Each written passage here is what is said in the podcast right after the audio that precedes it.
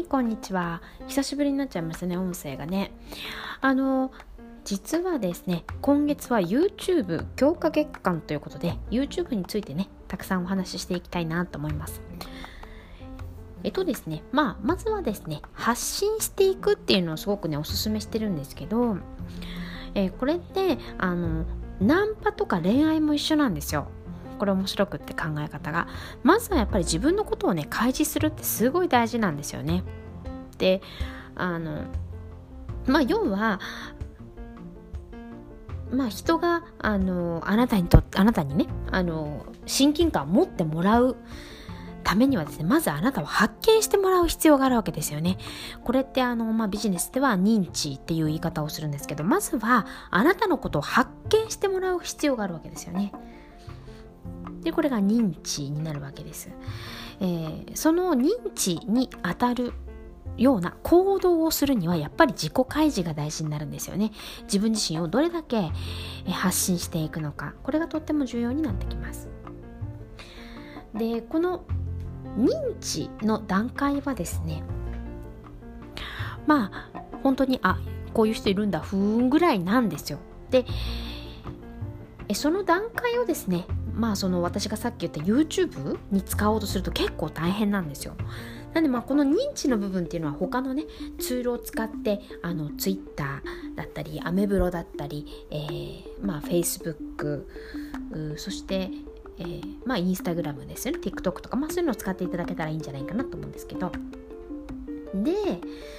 YouTube の役割あのそうツールはね役割がないとあの発信するその自己開示をするにしても何を自己開示したらいいかわからなくなっちゃうのでやっぱり自己開示が大事って言ってもね役割を持たせることが大事なんですけど YouTube の役割っていうのは要するに、えー、まあ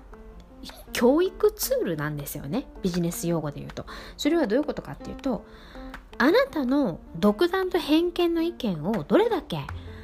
オープンにできるかっていうことなんですよね。やっぱりそこであの俺ってこういう人なんだ私ってこういう人なんだっていうのを、うん、こう開示していくっていうのがねすごく YouTube の役割であったり、えー、それが大事になってきますただしそのあんまりねうまく喋れないよって人が結構いるんですよ、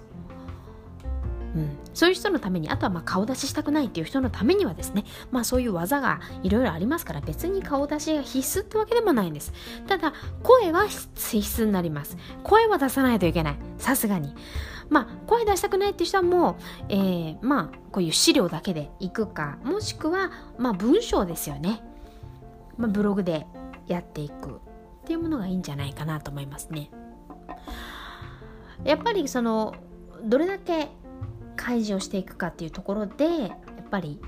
YouTube は有効ですよね。このコロナって本当にこの動画の文化っていうのをね推し進めてくれたなって思うんですよね。この YouTube を使ってどんどん開示していくわけですけどあなたにとっては当たり前なことも開示していかなくちゃいけないんです。それは目の前にいる人が初めましての人だったらっていうのを考えて開示しなきゃいけないんですよ。私とかは例えばですけど、えー、明日かな？あのアメブロですけど、え、YouTube でも上げようと思ってますけど、え、サロンのねあのあヒーリングサロンやってるんですけどヒーリングサロンの、えー、コロナ対策についても出していこうかなと思ってるんですけどそのぐらいやっぱりまあ当たり前だろうっていう例えばマスクしますとかそういうことですよ。そういうのもね表に出していかないといけないわけです。だからあなたがもしかしたらワンピースをいつもてる人かもしれないですしチェック柄が好きでチェックの服をよく着てる人なのかもしれないしそういうのもわかんないんですよ。ね。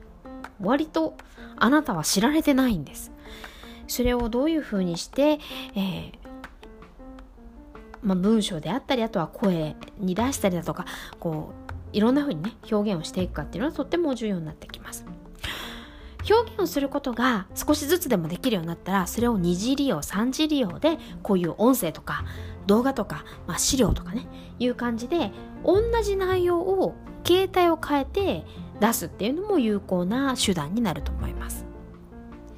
こういう音声の方がね、あの、いいっていう人もいますし、私結構音声派なんで音声の方がありがたいんですけど、音声の方がいいっていう人もいれば、動画の方がいいっていう人もいますからね。うん。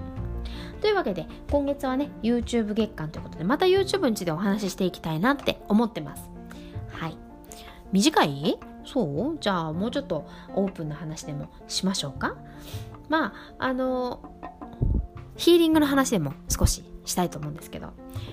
皆さん引き寄せ力はどんな感じですか？引き寄せって結構こう大変なんですよ。実はやろうとするとね。それは何かっていうと自分自身が、まあ、こうなりたいって思ってるとその心底では失敗したらどうしようとかまあこうなったらこうなればいいやっていうのまで一緒にダーって入っちゃってたりするわけですよ。願っちゃってたりするんですね。そう思うと結局引き寄せが100%叶うって言ったら結構難しくなってきちゃうんですよ。その失敗した時のことも願っちゃうから一緒に無意識に。ね。そう思うとじゃあどうしたらいいんだよっていう話なんですけど、まあ、それを取り除くために、まあ、潜在意識をね変えていくヒーリングっていうのを私やってたりするんですけどこう例えばあなたが今トイレに行くっていうのは確実にできますよね。できますよね。だけど自分自身がこうなりたいっていうものを今すぐっていう風になるとちょっと難しい気がしますよね。この差ですね。もう当たり前になるっていうかね。まあ夢ではなくて夢をあの予定にする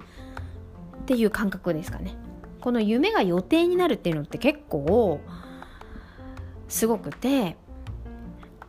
逆算していかなくちゃいけないんですよ。夢を手にするぞって。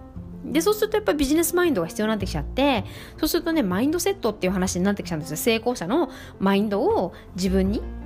あの入れるっていうね ことになってきちゃったりするんですよ。だからスピリチュアルとビジネスマインドって結構近くてこう勉強すればするほどスピリチュアルに行き当たるんですよね最近。うん。えっと、作家の本田健さんはね、ご存知の方いらっしゃると思いますけど、本田健さんとかもね、結局スピリチュアルに行っちゃうんですよね。うん、やっぱりこうビジネスをこう、どんどんどんどんこう追求して考えていくとスピリチュアルに行くのかななんてよく本当思ってたりしますね。結構こうビジネス本とか自己啓発本とかもともと読むの好きで結構読むんですけど読んでるとねなんかこうやっぱ努力だけじゃねなんか報われない気がしてくるんですよね努力だけじゃやっぱ運とかその目に見えないようなものっていうのもなんか必要になってくるんじゃないかななんて思ってたりします。だってなんかメジャーリーグとかねあと何こ今年のほら甲子園とかもなくなったじゃないですか。あれも運ですよね。その運の中でどういうふうに掴み取るかっていうのってね結構深くなってきたでしょ？ご自身のその現状どうなりたいかっていうものも何を引き寄せたらいいのかどういう運の周りでいけばいいかっていうふうになるとやっぱねスピリチュアルになってきちゃうんですよ。瞑想とかになっちゃうんですよね。うん。結構楽しいでしょ。まあなので興味がある人はね私のスピリチュアルの話をねあの聞きに来ていただけたらいいんじゃないかなと思います。なんかこう法則みたいなものは私結構好きでまあ時間も法則ですけど最近はなんかそういうこう夢を予定にして手にするには実は法則があるんじゃないかと最近思い始めてちょっとその法則にあの仮説を立ててトライしているところですね。なんか成功者ほど実はそういうのってやってるんじゃないかなって最近思い始めてそれで試してるんですけどまあ周りの環境だったり家庭環境とかいろいろありますけどまあそれを置いといてそういうものにねどんどんトライして人生一回きりですし時間は有限です。あなたのね命も有限ですから是非一緒にトライしてみませんか？よかったらね感想とか送ってください。はい。聞いてくださってありがとうございます。またお話します。ありがとう。またね